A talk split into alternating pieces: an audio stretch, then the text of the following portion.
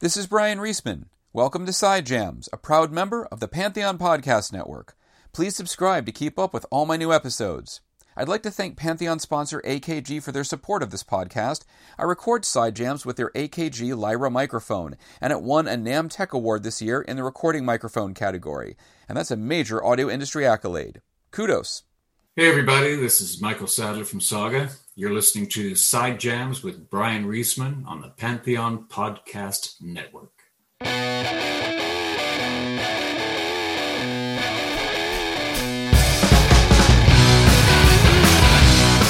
mastermind behind Blue Stahli is Bret Autrey. His tastes are as eclectic as mine, which is probably why I was drawn to his genre blurring music. The one man electronic rock band isn't afraid to pepper his tunes with everything from hip hop to ambient to metalcore, as evidenced on his intense new album, Obsidian. It's the third and final entry in his Dead Channel trilogy that also includes the releases Quartz and Copper. On the poppier side of his life, his Sunset Neon side project is R&B infused synthwave with a perky 80s vibe. The song Never Dance Again will stay stuck in your head for days.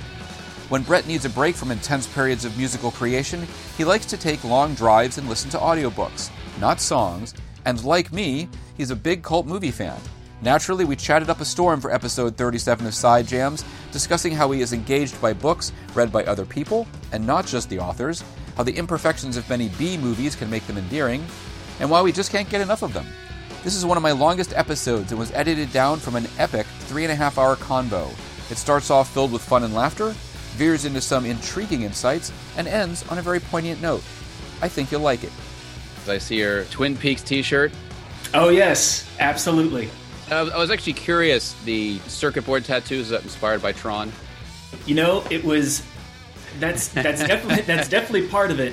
Uh, the joke that I always make with it is that it's uh, it's what happens when you grow up on a on a steady diet of like trying to find any any possible bit of cyberpunk sci-fi stuff back you know back back in the 80s and 90s and stuff when that was really you know still sort of like below the surface Yeah. it's my sister who does all of my all of my tattoos and at first i wow. was oh yeah i was the nerdiest thing ever i was initially when i just had the idea for for doing the um the circuit boards i was literally going to find a schematic of like an old school sampler Yeah, yeah, yeah. Like here this asr 10 that i can't even afford and will probably never get to use like try to work this in and she's like you know i'm the visual artist why don't you let me come up with something because i know it's going to look good on, on an arm like fair point why don't you do that Well, there you go. yeah, no, I mean, I, I, I mean, I was a teenager in the '80s. There was an interesting time period. I feel like the '80s were like this glorious and terrible time. Like it, we had some amazing stuff, and then socially, you look back and go, I can understand why millennials and Gen Z kids are like, yeah, you guys had some issues with sexism and other things. Yeah. Like, yeah, yeah, I know. It's you know, but by the same token, there was a, it was this decade of incredible creativity that I. I feel like like your music mixes a lot of 80s and 90s influences together. oh But yeah I feel like I don't know if this is true. I feel like the '80s is still bigger than the '90s somehow. Mm. Like I, Oh, I yeah. don't know. How do, how do you see it? I think that's a really fair assessment because there's things that still, and that's that's not to say that each decade doesn't have like its own defining aesthetic and Oh, sound. Oh yeah, yeah. You, you know, I mean, there's there is certainly that. There's I I feel like there's something more. Uh, I think people may gravitate to the '80s more just because of. It seems like there was a almost a newfound flourishing of of creativity. You know, it's like Yeah. like we had synth music coming through. We had uh, like like the birth of hip hop. We had new wave. We had people getting into music that weren't necessarily didn't necessarily have access to it before, Yeah. and so that combined with like both like both the bright colors of the aesthetic on the pop end of the spectrum Yep. and the sort of like absolute rejection of that and like well let's explore the absolute darkness of that. You had these two extremes not necessarily warring but uh kind of working in in tandem and in parallel whereas like the 90s was kind of the disillusionment of all of that. So it's like Yeah. no we've we've all of this crashed. We're gonna we're gonna explore just uh, like sort of more the mire of it. So it's like the 90s is still fun there's still like a lot of really fun things that came from that and a lot of my stuff references Well, the underground uh, was cooler in the '90s. Actually, yes. That, I didn't like the mainstream '90s. I was like a big goth fan. I got into some of the electro, like industrial stuff. I liked ambient music, and not like the ambient techno necessarily, but like real ambient music. Right. So like Instinct would do stuff that was dancey, but then they have like Tetsu Inoue, or they would have Terre Thaemlitz. Yes. Know, stuff that was that was more spacey and ethereal. Yeah, I feel like there was cool stuff going on. It just happened below the surface a lot more, whereas the '80s mm-hmm. was kind of a, a broader spectrum, I guess. Right.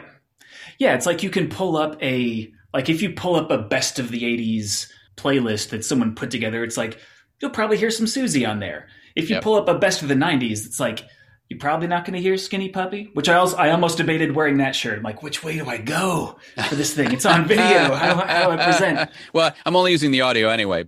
Oh, excellent. I relate to a lot of your your music because, like I, as I said, like I was into a lot of the dark, a lot of darker stuff. I mean, you know, even I mean, even on your new album, I mean, like I think Endure, like it has a lot of spacey stuff, but then there's like there's like a burst of metalcore, like sort of like right at the beginning. It feels like, oh yeah, and then like you mix up. The Mountain has a little bit of a pop thing. Nothing ever says is definitely poppier.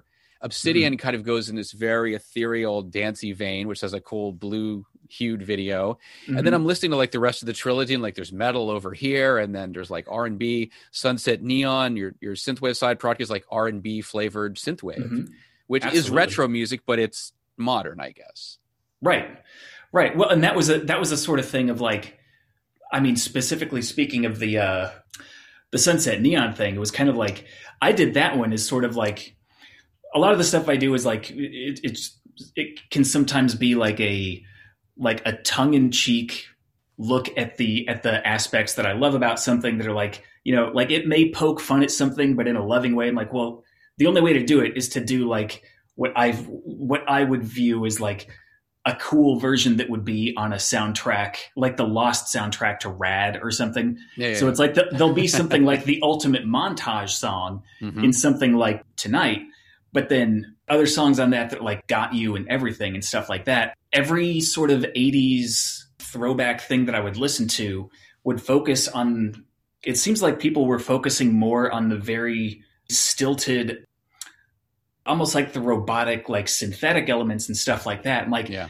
did people forget that Jimmy Jam and Terry Lewis did incredible things with this stuff and that like Morris Day and the time just like just like blew the lid off of off of stuff like this and had like legit some of the best drum programming I've ever heard in my life. So it's like a lot of that stuff is a tribute to that. Cause I'm like, like hopefully this can be a like a gateway. People like, oh, like what was the inspiration for this? I'm like, go listen to the Control album from Janet Jackson. It's the best drum pro- programming you'll hear in your life. Well, it's funny because the musicians always know it better than the fans. Mm. So like the fans have to learn about the older acts through the musicians it seems like in your music it kind of all this stuff lives on in a in a hybrid form. Like i think i read a quote from you from an interview from a few years ago where you basically said you know i'd listen to these movie soundtracks not the scores but the pop and rock tunes that were collected all these genres in one on one soundtrack. And why and you're like why can't one person do that on an album? Like, exactly. yeah, that completely makes sense with what you're doing. I'm glad that shines through. And it's like and it's very specifically like i i think they call them I don't know if this was like a like a universal term for it, but I've I've heard some people refer to it as like an event soundtrack if they got people to do a song just for the yeah, yeah. just for the soundtrack. But like uh, on that band soundtrack to the movie Virtuosity, yeah, yeah. there's alternate versions of the songs, and so they have a thing like there's a song from the band live. Live's awesome, like you know, like we've we all heard live on the radio and stuff like that. But the yeah. version of the song that's on that soundtrack is a hip hop remix of it, where it's like it's the live song, but then remixed through a hip hop lens with like sampled beats and stuff like that. And like, this is awesome. What a cool way to do this. You know, and then it goes yeah. like straight into like techno. I'm like, this should just I want this to just be a record. Like this should this should be a thing. That's cool. So obviously, like me, you're always busy creating mm-hmm. something. Mm-hmm. So uh, what what do you have a chance to do with with since it's for side jams? What what what do you have a chance to do outside of all of this? When you're let out of your musical cage, the, so to speak. The, uh, I would say that the the rare times when free time does present itself, and and sometimes it's sometimes it hits that point where I think we all kind of hit that point where you have to. It, it, it comes to a breaking point where, where you're like, if I don't at least just take a day to decompress, then I'm yeah. gonna like the work will suffer. So you have to, you have to have some Yeah. sort of outlet. You have to do something. I think I sort of whether consciously or no, I I design these albums to be not only good for listening at home in headphones and being and being like, holy crap, there's a there's a lot of there's a lot of bizarre noiseescapes going on, but also something that can be just a great driving record. Right. you know just just something to soundtrack a long drive. And uh because every waking hour uh, on, a, on a work schedule is spent making music that's the last thing i want to hear in a car. So i'll throw i'll take a long drive. I'm like I'm like how about how about i just like drive for four four and a half hours and listen to an audiobook and just kind of let everything else melt away pop something on Hmm. listen like listen to an element of storytelling and it's a way to like it's a way to kind of get lost in the prose and you are doing something you're focusing it's still it's still but it's still something in the in the background so it's like you're just letting your imagination go and perhaps mixing Yeah. it with the with the environments around you and then uh when that's not an option like just now i was like i'm going to go for a drive i'm like oh my my tire's flat i should fix that first. Then, then it's then it's like well let's let's let's go to the movie repository and just and just soak in some of that. Like whether it's whether it's something like completely artful and surreal like that action. Twin Peaks. Or like i i love the hell out of uh out of like like 80s and 90s like like like the stuff that if it wasn't straight to video felt like it Mhm. should have been you know or just like just just has that well, that was the time when a lot of stuff was straight to video.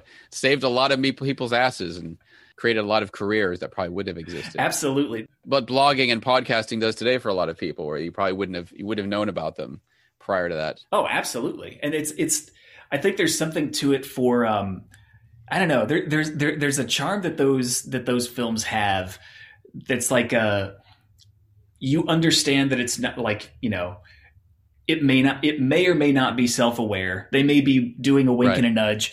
And even if they're not, even if they made it completely in earnest, there's still a charm there's still like an underdog charm to it. Because it's like, yes, I know technically there are better movies, but this is like this scrappy little underdog that like ah it's like i know what drum machine they're using in the in the soundtrack. That's so cool. Like they didn't have money for effects.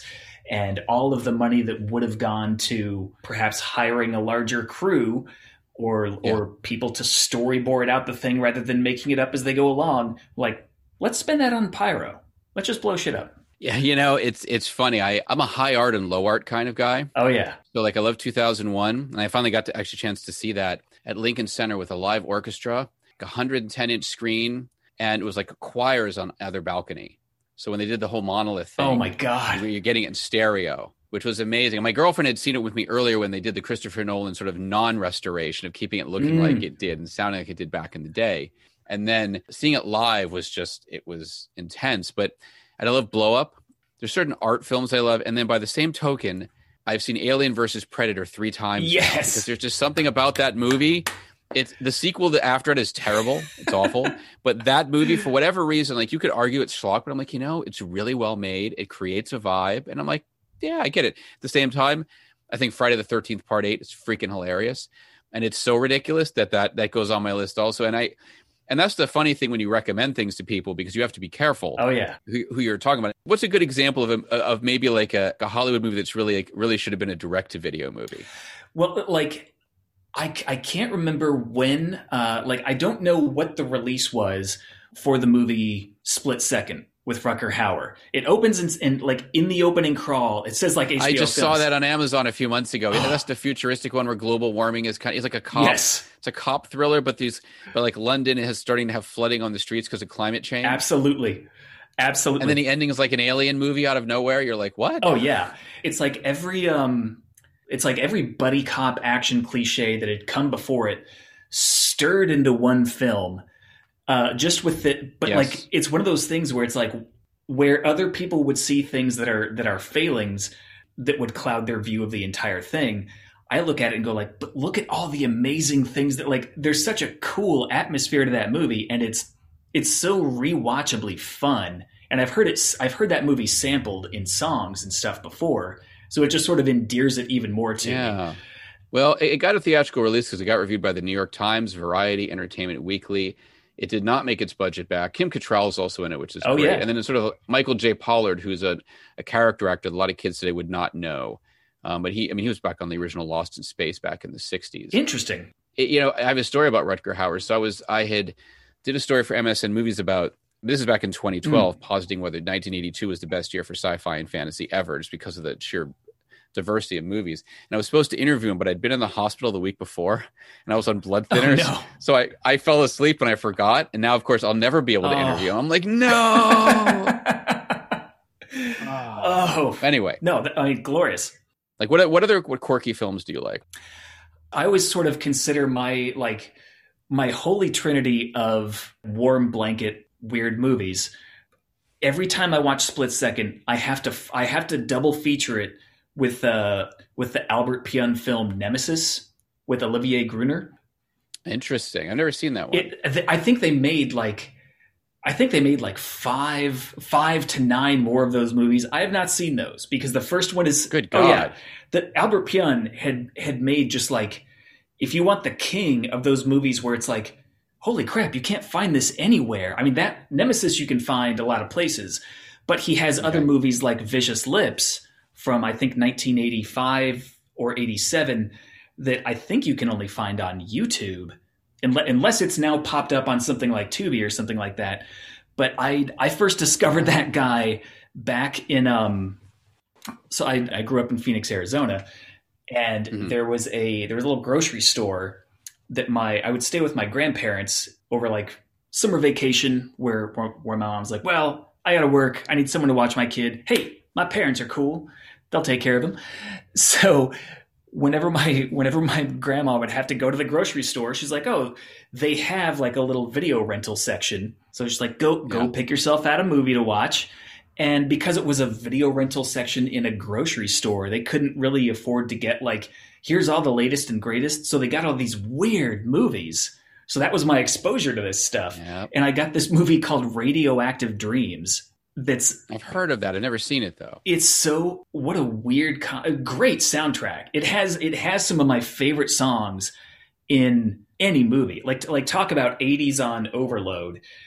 It's a sci-fi apocalyptic musical action comedy with like deadly biker gangs, all sorts of Mad Max stuff, cannibalistic hippies, dance numbers, rock and roll. It's it's just it's everything you want, and it's many people would argue not a good movie. Sure, I'll grant you that. Is it a fun movie? Oh hell yeah, dude! You know, you're talking about Albert Pyun. Okay, he directed one of my favorite cult movies of all time, which is still not out on Blu-ray, which pisses me off. Sword and the Sorcerer from 1982. Oh yes, The, the, the one with the guy with the tri- triple bladed sword and two of the blades shoot out, except for the center one. Hell And it has Lee Horsley of Matt Houston PI fame. I bought the soundtrack. I have the disc. It's it's the, unfortunately the the Anchor Bay release is almost 20 years old now, so it's not it's a standard definition. And I just it is alpha male, gratuitous violence and boobs. So it's definitely a boy movie, but I'm like this is awesome. My dad took me to see I'll give you something. I give my dad my dad credit. I was not. I was barely even a teenager when my dad. Actually, I think he took me to my first animated movie when I was 12. Oh wow. and I saw Outland with Sean Connery. And within the first five minutes, someone's head exploded, and it freaked me out for the rest of the fucking movie. And he goes, "You wanted to see an R-rated movie?"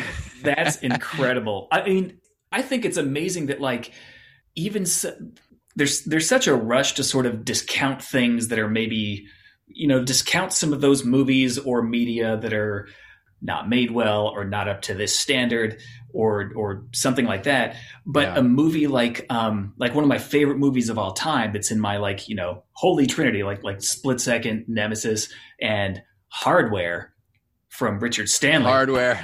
Hell yeah like that that helped introduce me to stuff that i you know was only just then getting into like that was the first time i heard ministry was in that movie Oh, that's interesting. I went on a date with someone who was a little bit of sort of the goth world back in the '90s. I didn't get the movie at the time, so I need to rewatch it. She was really into it. She's like, she was like really into it. And he did another movie which I have here because I used to get all these stuff sent to me, and I Hmm. still haven't watched. He had a movie called Dust Devil, Oh yeah, yeah, yeah. which I haven't seen. I don't, I don't know if it's. I have like this two disc special edition. I, again, I need to watch all this stuff. As you can see behind me with the, the CD collection, I have a big movie collection, and I abuse my privileges in this business. But then I'm like, I now have stacks of stuff where it's like, oh my god, I've had this for 20 years and I still haven't watched it, and now you just give me more stuff to watch. So what, like with hardware, what is it about hardware that captivates you? I'm curious because she was totally into it. She just loved this movie. First, it was the sort of thing where it's like at the time that I saw it, I knew that I wasn't supposed to be watching it uh, because I, I think I saw that movie when I was 11. Because it, it came Yeah. out in like 1990, so it's like you know once it hit Blockbuster, which was like if it wasn't the uh, if it wasn't the little um the little grocery store video rental, then it's like okay, what do the glories of Blockbuster hold for me? and I would watch it on uh, like the little setup that I had was like a super old VCR connected to a very tiny. You remember those like portable TVs where it's like it's still kind of a box that you carry around, and it's like just a teensy Yeah, yeah. little screen. So I'd have all the lights off. It'd be midnight, and I'd pop, I'd pop a movie in, and like within the first fifteen minutes, I'm like, I know that I shouldn't be watching this, but this rules. And there's like something about the um you know hearing stuff like ministry for the first time or like you know like Mhm. lemmy's like lemmy makes a five second cameo i'm like like, I recognize driving this him. guy. Isn't he driving? Did he driving him across the canal or something like that? Was that the scene that he was in? I'm trying to remember. yeah he's a water cabbie yes, that was it. and like there's such musical history imbued in it because like if i like something then i like learning everything i possibly can about it so like Yeah, like yeah. the fact that the voice of the of the radio dj is iggy pop. He's he's angry bob the like the, the main dj for the thing. And it's very uh it's this very like dark dystopian atmosphere. But like I, I- I feel like kind of the soul of industrial music is in that movie. And then the more you read about it the more That's the more it's like uh like it's almost like the the more it's like wow like a lot of my taste stemmed from this because like chris cunningham helped make some of the effects for that movie. Hmm. and and you know? Cult movies are something that in some ways are an acquired Mm-hmm. taste. Uh, there are certain people that just love that stuff. And when i was a kid i was a metal kid. And uh, i mean i was an honor student that liked heavy metal horror movies comic books godzilla monty python which was made me inherently uncool with women back in the, back in the 80s my cult movies is that kind of a thing that's always had a through line but there is an, again a generational thing with cult movies where i think that people like stuff from back in the day you know, that's a whole problem with even with some metal fans and horror movie fans. Like a lot of the horror movie fans like the boobs and blood. sure And it's like that's not really the reason. Like, yeah, it the, uh, Friday the Thirteenth and the slash movies are sort of fun, are fun because they are sort of very hedonistic and gratuitous. But the stuff that I really love isn't for that reason. exactly It's for the reason of like there's some weird concept.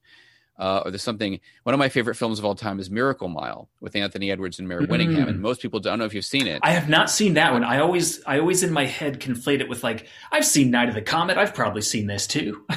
Oh, it's different. Night of the Comet. It's funny. I, I, I I'm like I'm Instagram friends like with Kelli Maroney, who's in Night of the Oh. Comet. She has this whole Instagram. She's doing movies again, so you should check it out. She's going and she has she posts pictures of Chopping Mall and all Oh, this stuff. Oh, I love Chopping Mall. It's so ridiculous. I finally watched it two or three years ago. I'm like, this is a, this is the classic stuff that I watched back in the day. But Miracle Mile has Anthony Edwards as a jazz musician. And he meets the woman of his dreams while he's on tour in LA, and she's uh, like a waitress at a coffee shop. So the first 15 minutes, romantic dramedy. He's going to leave to go back on tour, and he's going to have one more date with her at three in the morning when she gets off her shift. His alarm doesn't go off. He misses it, gets there like four or five in the morning. He leaves a, mes- a message on her machine on, from a payphone, and he goes outside and he's checking. She's taking a Valium, so she's not going to be picking it up. He gets his call. This guy calls from a missile silo in North Dakota. Thinks he's called his daddy, has the right number, the wrong area code. It basically says that we're going to launch our nuclear wad in 50 minutes. In an hour and 10, LA is going to get it back. Harry Washell is the character, thinks he's joking. It's like, no. It's like, look, I think I think I see the mo- meme on the monitor. Just tell my dad I'm sorry about that summer. And then he gets shot. You hear this gunfire. Somebody comes on the line and goes, "This is a secure line. This is being traced." He's like, "It's probably a felony to prank around on the phone like this. Like, what happened to that guy? He's okay, right?" The guy on the other end goes, "Forget everything you just heard and go back to sleep." Oh my god. hangs up on him. He goes back into the coffee shop, Turns out there's this is a stretch. You have to go with it. There's a woman there who's on a phone who knows that this is going to happen. So they rush off to the airport. He decides he's not going to go to the airport to catch this plane because he wants to find the woman he loves. He has 70 minutes if there's going to be a nuclear war, if he can convince her to leave.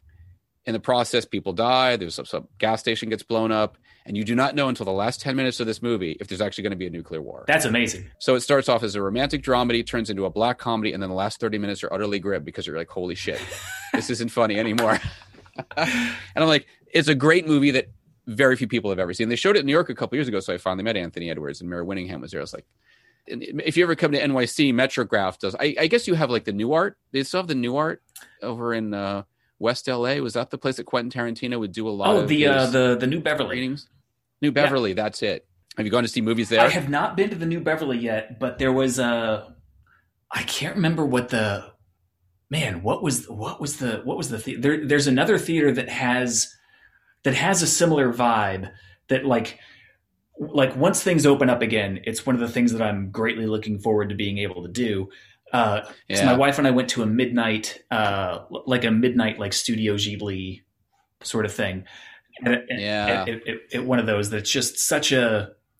Uh, and there's there's another one that I I wish I could remember the name of. That's a just a classic theater out in Los Feliz where I saw Mandy, and it was just like, oh Nicolas Cage. I still haven't seen that. It's it's glorious, absolutely glorious he's getting back to doing his crazy movies again. Oh yeah, which makes me think that he's due for a revival. I mean, I know he has a history of, of, of, swear words on Netflix, and I watched part of one of the episodes, and I want to watch the whole thing. He did also Color Out of Space, I think, the H.P. Lovecraft adaptation. Yes, that's also on Shudder. Which was uh, that was Richard Stanley's return to film. Oh, really? Richard Stanley's had like a just such an incredible ride through movies. Like he was exiled from the industry after the Island of Dr. Moreau and there's a great story about that. Someone made a documentary about it called Lost Souls, the like the story of the island of Dr. Moreau. I've heard of that. It, like Lost Souls is very worth your time, not only just for a peek at what can go, like all of the possible things that can go wrong during a film production. All of that happened, mm. and he he walked away for a long time. And I think it was during the filming of that documentary it then like that then started spreading around and people were like oh holy hell this is what happened during this production. This is insane. And it caught the attention of elijah wood and his producing partners. And so they they approached ah. they tracked him down and said hey if you had a budget and people who believed in what you did what would you want to do? And he's like lovecraft movies color out of space would be the first one. I don't think anyone's done this right. And it's it very much has it has his stamp on it. It's the sort of thing where it's like, I don't know that it would be for everybody, but if you like what he does, it's like he never went away. It's like this could have come out directly after hardware and you'd be like, fuck yeah, dude, this is it. Before Nicolas Cage became that big 90s action mm-hmm. hero, he did these crazy 80s movies. There's one called Vampire's Kiss. Yes. I mean, he eats a live roach in this movie. He thinks he's a vampire after he goes on a date with Jennifer Beals. And the whole thing is actually gets pretty horrific he did all this crazy stuff back then, and I and like he's starting to do it again. I'm like, huh, maybe this means that we're gonna. Maybe I'm just thinking, maybe I see it as a cycle, but I feel like he's due for revival. Like I think he got too much into mainstream mm-hmm. movies, mm-hmm. and I feel like part of what makes him great is the willingness that he could do a Vampire's Kiss and a Mandy, but do a Con Air. Right, right. Um, there aren't that many actors, and I love that they can do it. I love the fact that Elijah Wood and Daniel Radcliffe, rather than pursuing crazy big budget things after Lord of the Rings mm-hmm. and Harry Potter have done the opposite. Yeah. Like Daniel Radcliffe did Horns and Elijah Wood did the remake of Maniac and some other stuff. I think it's really interesting. Absolutely. Well, and like even if we're just talking about the the Nick Cage range, that's I think that sort of speaks to like why we love this stuff in the first place. The fact that he'll do something like Mandy, but you recognize like this is also the guy who did The Weatherman, which you know, it's like what a like what a great dramatic turns. Like he could easily just do that if he chose to. He's having fun doing this. How does your wife view a lot of this stuff? Is she a fan? Here we go. So it's always the question. Oh yeah, there there are there are definitely things that she that she has now seen and become aware of because of me that she definitely would not have been or you know would not have had an interest in prior, I I pretty much know where the line is. I I know like I'll I'll, I'll try to watch something beforehand to go like. Let me see if this is something that you would want to dip your toe in. Uh, t- typically, if something has like a like a comedic slant to it, like something like Cabin in the Woods, yeah, is, is perfect. I, I, remember seeing you know, that. so like that that was sort of like the first little the first little introduction. That was when we were first dating. I was like, this is gonna be a perfect thing because it's it's a it's a little bit of everything. It's funny. It's a play on the tropes. It's it's all this stuff. But but at this by the same token, I don't think I could have gotten gotten her to go see Mandy if it wasn't for the fact that one of her friends wanted to see it too. So we all met up at that theater, and she's like, "Oh, that's she's interesting." Like, well, yeah. if she's gonna go, then I guess I'll go too. But now it's a reference that she has. She's like, "Oh yeah, this thing in Mandy." She's like, it, "It's not the sort of thing I would choose on my own, but there's definitely parts." She's like, "Yeah, I can, I can, I can see it." I was going to ask you that, and you to answer the question about the about the psychology about why people love cult movies. I think there is a bit of a contrarian thing sometimes when, and I felt that way as a metalhead a bit as a kid, where like you're going against the grain, and part of it is you like it, maybe part of it is you want to agitate people mm-hmm. because it's like it annoys them that you like it. but but then but then I think about it, I'm like I still like it because I went to I went to film school and I kind of shrugged off a lot of the stuff that I grew up liking because I got into my art phase, mm-hmm. and then later on I'm like screw it, I like all of this. Right. Like you can do this, you can have this, but you know, I mean, I was watching some old episodes of Siskel and Ebert they really did not like a lot of horror movies. Like there's some stuff they did. They actually liked Reanimator. Oh. They liked The Hidden. Yeah, they like some stuff. And Reanimator's actually really gruesome. I heard a story. I don't know if you read this, but I heard that the guy that played the dean who gets his head chopped hmm. off, you know, and with the the really controversial oral oh, sex yeah. scene, well, his wife eventually left him over that because she was really shocked by this. like I was reading something. I don't know if it's true, but suppose like the I think it is the marriage didn't uh the marriage didn't last. she was very horrified that he did that. that is, that's understandable. That's understandable. I, I mean, even the fact that there are those movies with with some big problems like that, but I think that there's also a big opportunity, especially now with uh, these sort of genres, to sort of uh, br- like bring other ideas, bring other bring other voices, and and and, yeah. and just explore things in a in a cool way that isn't uh, isn't like you're watching a documentary or isn't like you're watching a, a news show. It's like like how do we how do we convey this sense or how do we get some of these ideas across in using the same mediums that may have been closed off before like yeah. one of the things where you know it wasn't me going like okay maybe you'll like mandy one of the one of the things that we absolutely loved while it was running was every Sunday, like as soon as Lovecraft Country came out, like that was that was our jam. Was was Lovecraft yep. Country? Like this is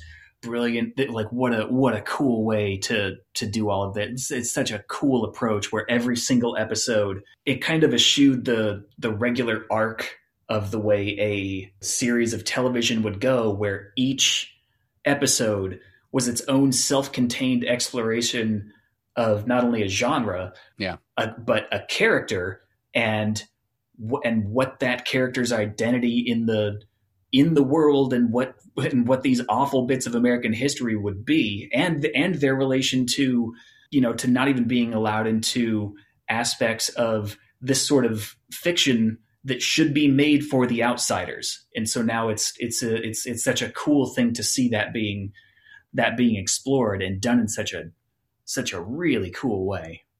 Yeah, I know Lovecraft. There was that issue of racism, mm-hmm. and uh, he, he, my friend Rich Torres, who's a who's another writer and cultural critic, he was saying to me how, yeah, he said Lovecraft doesn't write scary prose; he writes scared prose. Like, oh, that's, that's, a good way to put it. And, and, if you read the if you read the original like 12, 10 or twelve page Reanimator story, it's not like the movie. It's not funny. Mm. And at the end of the story, a lot of people he experimented on come out of the earth, like in his basement, I think, and they pull him in and they drag him underground. It's not the same ending as in the movie. It doesn't have humor. It's a very dark, and of course, I mean, the movie is an expansion of a short story. Sure. I mean, they made a Reanimator musical, which I saw with George Wendt from Cheers, which is utterly surreal. But you know, it's interesting too. And I was thinking about movies. Like, do you have you sampled any actual movies in your work?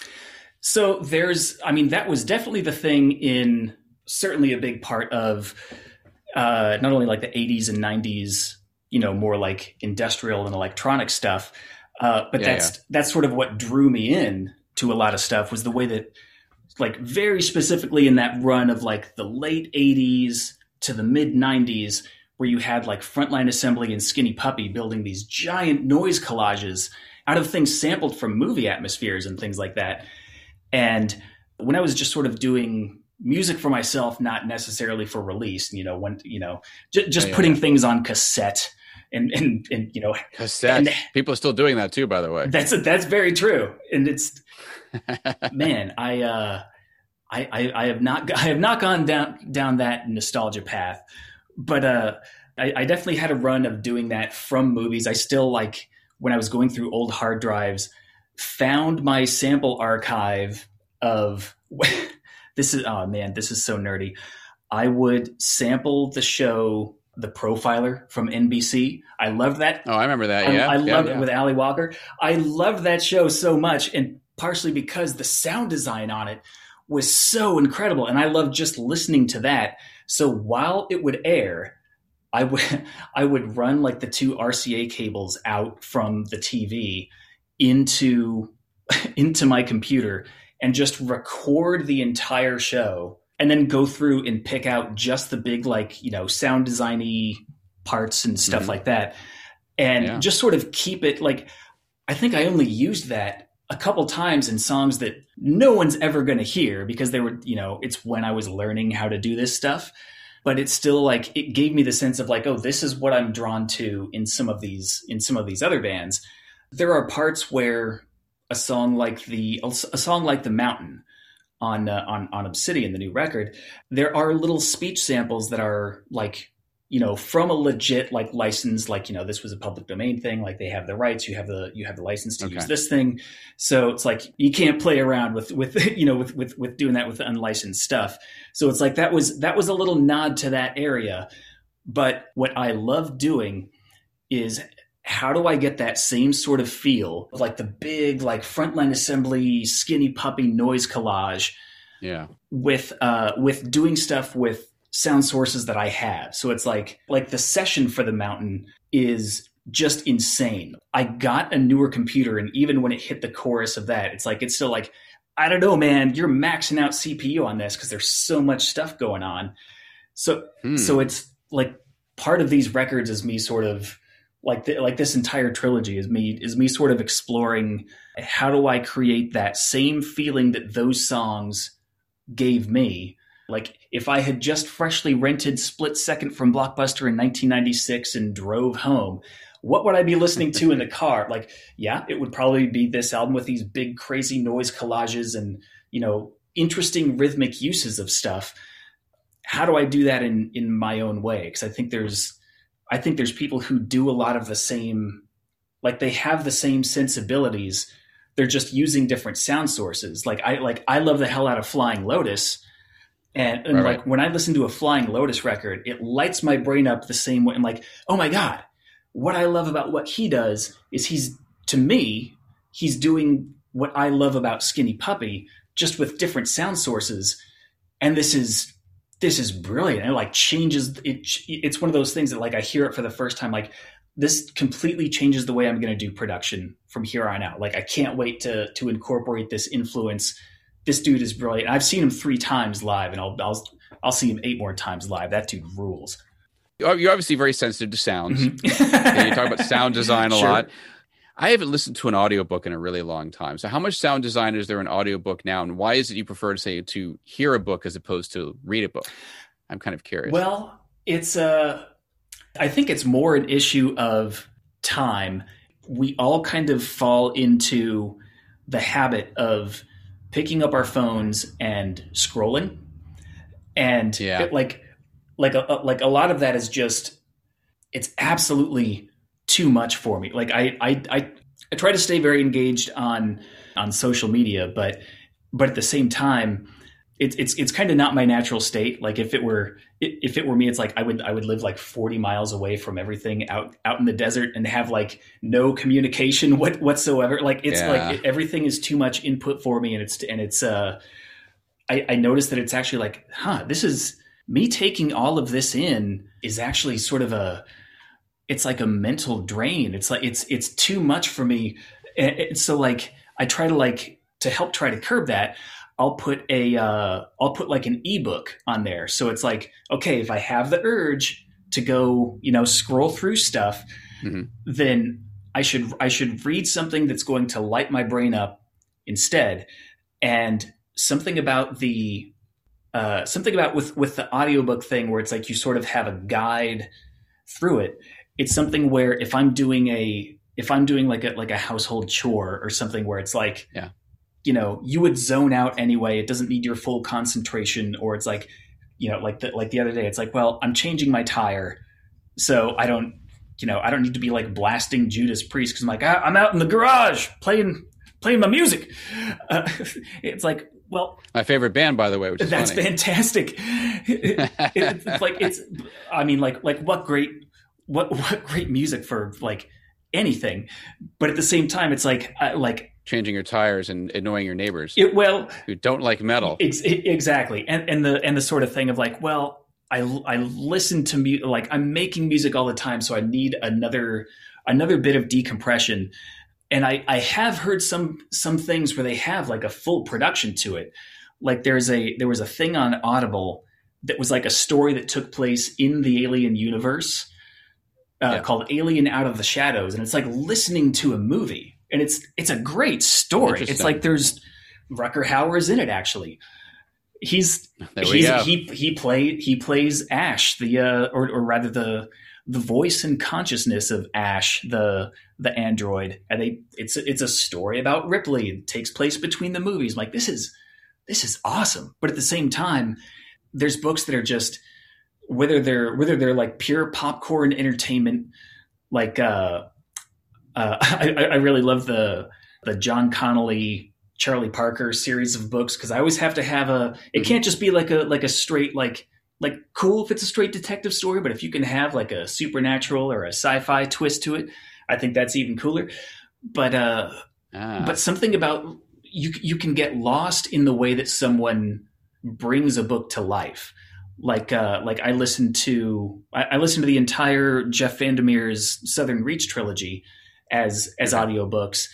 And the way that Annihilation hit me, it's like I was walking around in a fugue state and it just sort of like it overtook me in a in a way that I know that uh, an album would get close to and movies have some have sometimes gotten close to, but it, there's there's sort of that almost that like primal early remembered aspect of like it's someone telling you a story. You're getting a bedtime story.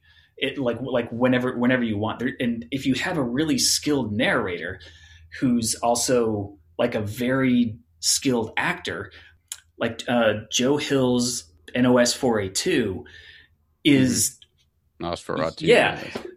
Kate Mulgrew does the reading of that book, and it's the best reading. It's the best reading I've ever heard of an audiobook. It's it was the first thing I ever I ever, you know, quote unquote read from Joe Hill. And I'm like, I want Kate Mulgrew to read me every story because it's like Captain Janeway. yeah, I'm like this is she's so good. Like she's she's such an amazing actor that like it's just it brings things to life that that like yeah, this would have been cool if I read this myself, but but her bringing this to life just just made everything that much more vibrant for me. So this is funny. I was actually going through some. I was watching. My dad has a Columbo box set, and there's an episode of Mrs. Columbo on there, and she was Mrs. Columbo, Really? which I didn't know for like 13 episodes back in the 70s.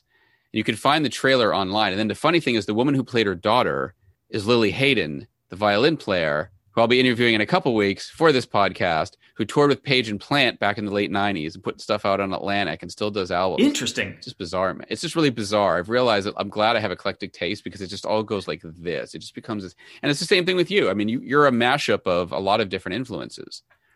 You're you're not clearly one thing. I mean, if, if somebody I could put on, I what I should do a test. I should create a, a Spotify playlist of your stuff and like play it to my girlfriend's friends or my friends and just see like, so what do you think? Like, oh, who are these groups? They're like, yeah, no, it's one guy. It's not even just one group. It's one guy.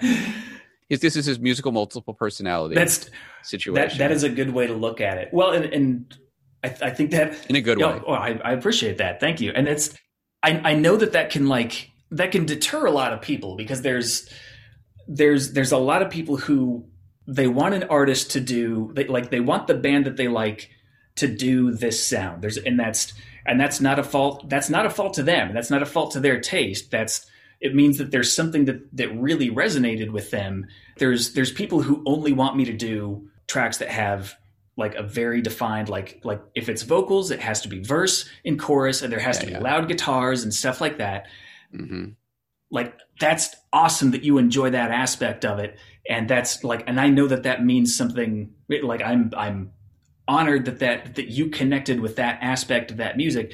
I'm i do a bunch of weird stuff. Like i may not be the band for you. There's there's a million bands that that will do exactly that. And i'm honored that they like those aspects of it. Uh, and i know that that probably it may cut down the appeal of Blue Stahli as a project. Like this is a little too all over the place. But the people who Yeah. are into that will be like this this rules like who else is doing who else is doing like a like a like a slow gentle ambient trip hop thing with zero guitars and then go straight into something like endure I guess now the, the idea of genres in almost anything is sort of blurring for people. right I, I think in the past when I was growing up, you had to really classify something as a genre, and it's the same problem. You know, I was watching a movie recently. It's a noir movie from 1950 called Between Midnight and hmm. Dawn, and the first third is like this gritty crime thriller. The second third is the two cop buddy cops who are taking this woman out on a date, and they're both like her. It's kind of unusual setup, you know. And you know one of them's going to win out, and then one of them gets killed, and then the third act is back to gritty crime hmm. thriller. And like this is 1950. And someone was suggesting this could be the first buddy cop movie. I'm like, that's interesting. Like, it's not Huh. the kind of 80s buddy cop movie or 90s buddy cop movie we're used to. But yeah, it was a shift in tone. I'm like, yeah, it sort of works and sort of doesn't. right Like, right. it works. It could have been a little shorter in this in the second act. Mhm. But you know, people don't know what to do. It's like what I was thinking about Miracle Mile. So Mm. instead, it's the, the biggest shift in tone they'd ever seen in a movie, because it's like going from like, "Hey, we've been in the relationship. Oh my God, we're gonna Yeah. die," and there's a lot of that. And you're and you and obviously your music. I mean, I think there's a certain overriding sort of moody and dark element to a lot Mhm. of it. I mean, oh you yeah know, like you, you love Twin Peaks and you've got a mushroom cloud in your T-shirt. So, like me, you embrace those dark things. I I almost wonder sometimes too with those of us who like dark things, do we like them because our lives aren't that dark? Mm. You know, I remember interviewing a musician once. I think it was Michael Monroe from Hanoi Rocks years ago, and I said, "Well," because I noticed a lot of rockers liked horror movies. I Mm. said, "Well, do you like horror movies?" He's like, "You know," he's like, "I've had enough horror in my real Yeah. life that I actually don't really want to watch it on screen." I'm like, "That's interesting."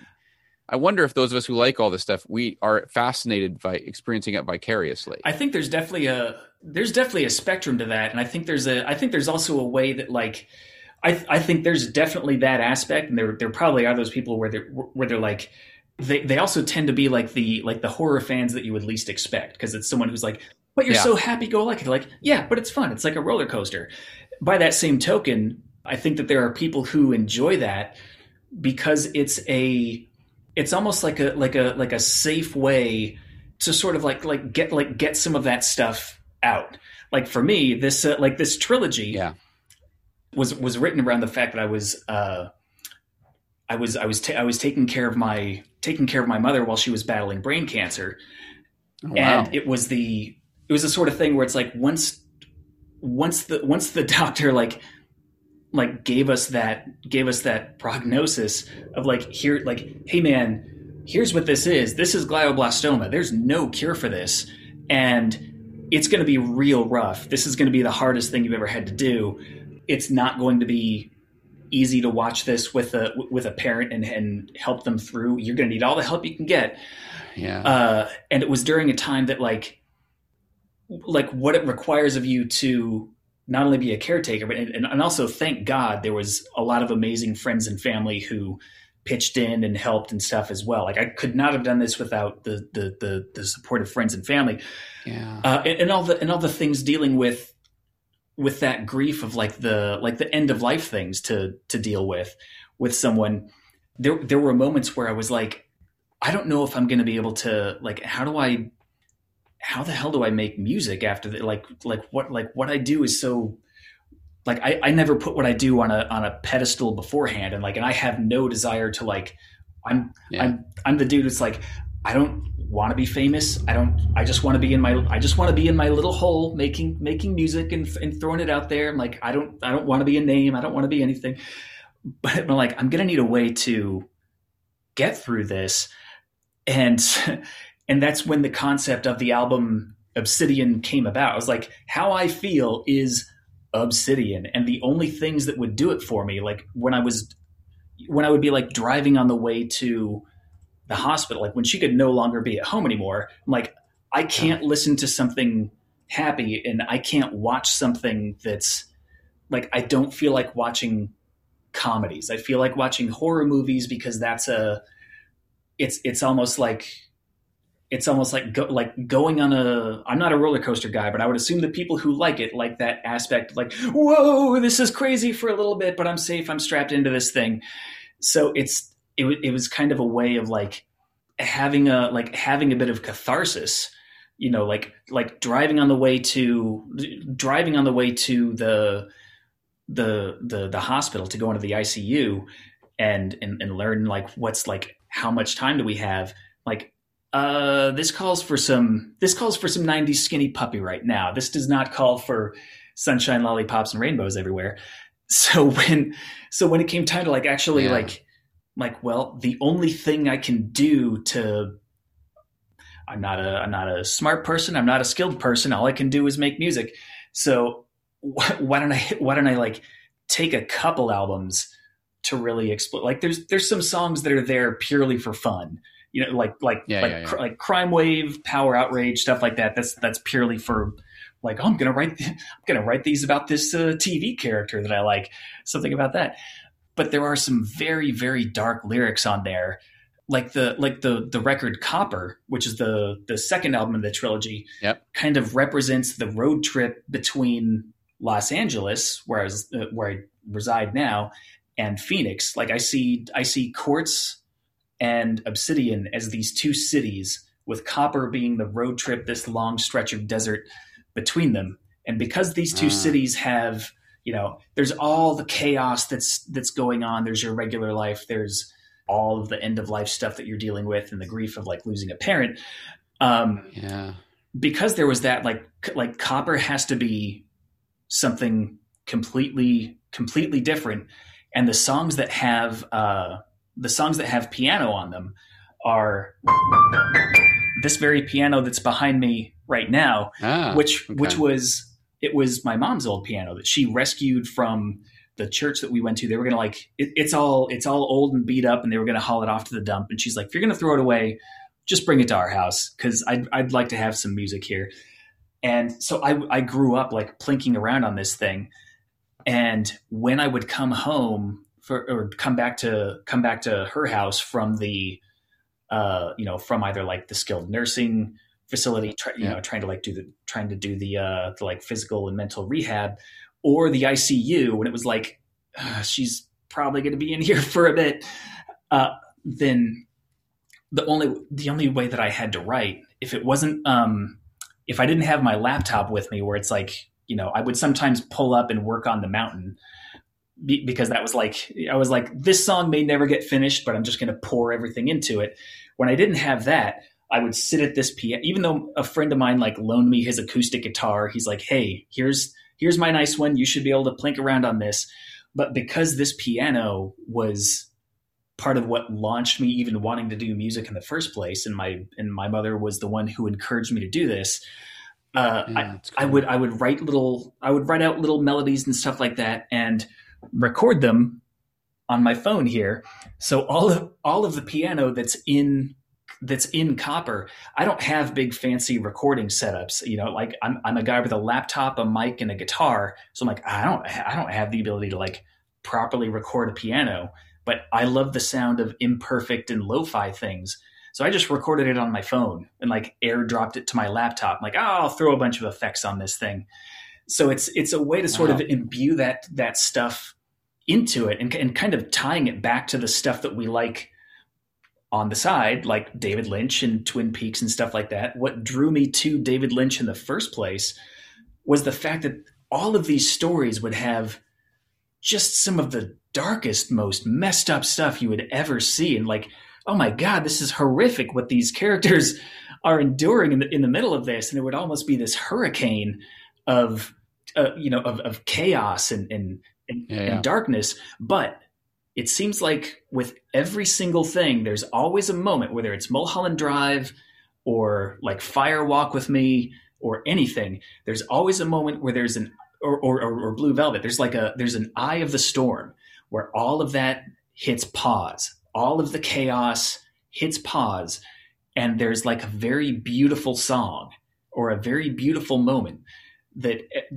like it makes all the characters stop. And like we're going to stop and watch this entire this entire vocal performance eh, of this very beautiful moving song that just sort of like just sort of washes over all of the characters. And sure things spin right back into being being a hurricane of chaos and and in existential dread. But it does a great job of showing that even in the middle of that there can be something beautiful and there can be something there can be something affecting. And, and even if it's something that's like that may be imperfect there's still something beautiful and, and, and worthwhile and for the and for the right person it connects. No exactly. Wow that's quite a story. Oh it's it's it, it's it's been wild. It's been a while is your mom still with us? No she she unfortunately passed away in um in in 2018 and uh, I'm sorry. Oh, thank you. And there was there was a lot of like, you know, like going back and forth, and and uh, you know, having to do all the having to do all the end of life wrap up stuff is is just as difficult as as being a caretaker or, or even helping or or being on the sideline. Like I is as hard as it was to be it there. Gets compl- oh yeah, I think about that stuff. How it's there are things that should be simple in life but right. now we have all these rules around them that we have to deal with, and it's not so simple. Right. It had to have been stressful because you, you're you're not even focusing on that stuff. You're focusing on your mom.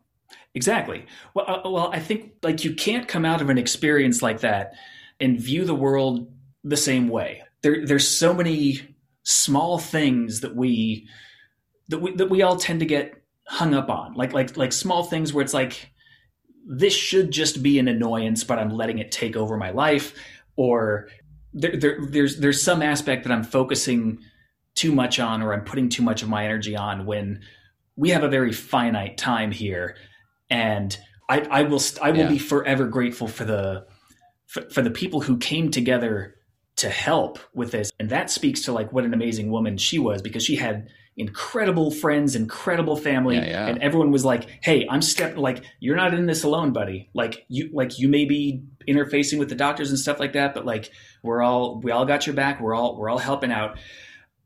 For me, it's sort of like it's sort of like dropped the it dropped the veil of of, of like here's what matters, here's what doesn't, and which I th- which I think is also why why I sort of sort of started going like I can't, I can't deal with like uh like having the constant the constant input from whether it's social media or or or yeah. or things like that where it's like here like here's like here are there are legitimate things to to care about and, and, and do need addressing but there's also so many small things that get that get thrown in and given equal importance and it's like man there are a lot of people hurting no matter what their station is and everyone needs compassion, but like we don't know what eh, what people are going through because I I never said anything while this stuff was going on. I never let on that this you know because she was she was like, hey, I don't want. It's it's also like yeah. this is not this is not anybody's business. Like the like when I mentioned it was like when she passed, and these albums are very much about that experience and getting through it. And as dark as some of the songs are, I hope that it can do something positive for someone the same way that like the same way that like one of those skinny puppy tracks would help me when I was, you know, when I was listening to it. I'm like, I don't know their mindset when they made this song. They could have been in a very, very dark place when they when they made this. Yeah. But something about that something about that resonated with me and and really helped me. At the end of all of this, like my hope for kind of you know not not even not even just this music or anything i hope that just for all of us we just everyone just be kind to each other and give give compassion to people that wraps up this latest episode of Side Jams. Please join me for the next installment, which will feature Simone Simons from Epica. The tunes used in this episode are from Fox and the Law, and I licensed them through AudioSocket. As always, thank you very much for listening.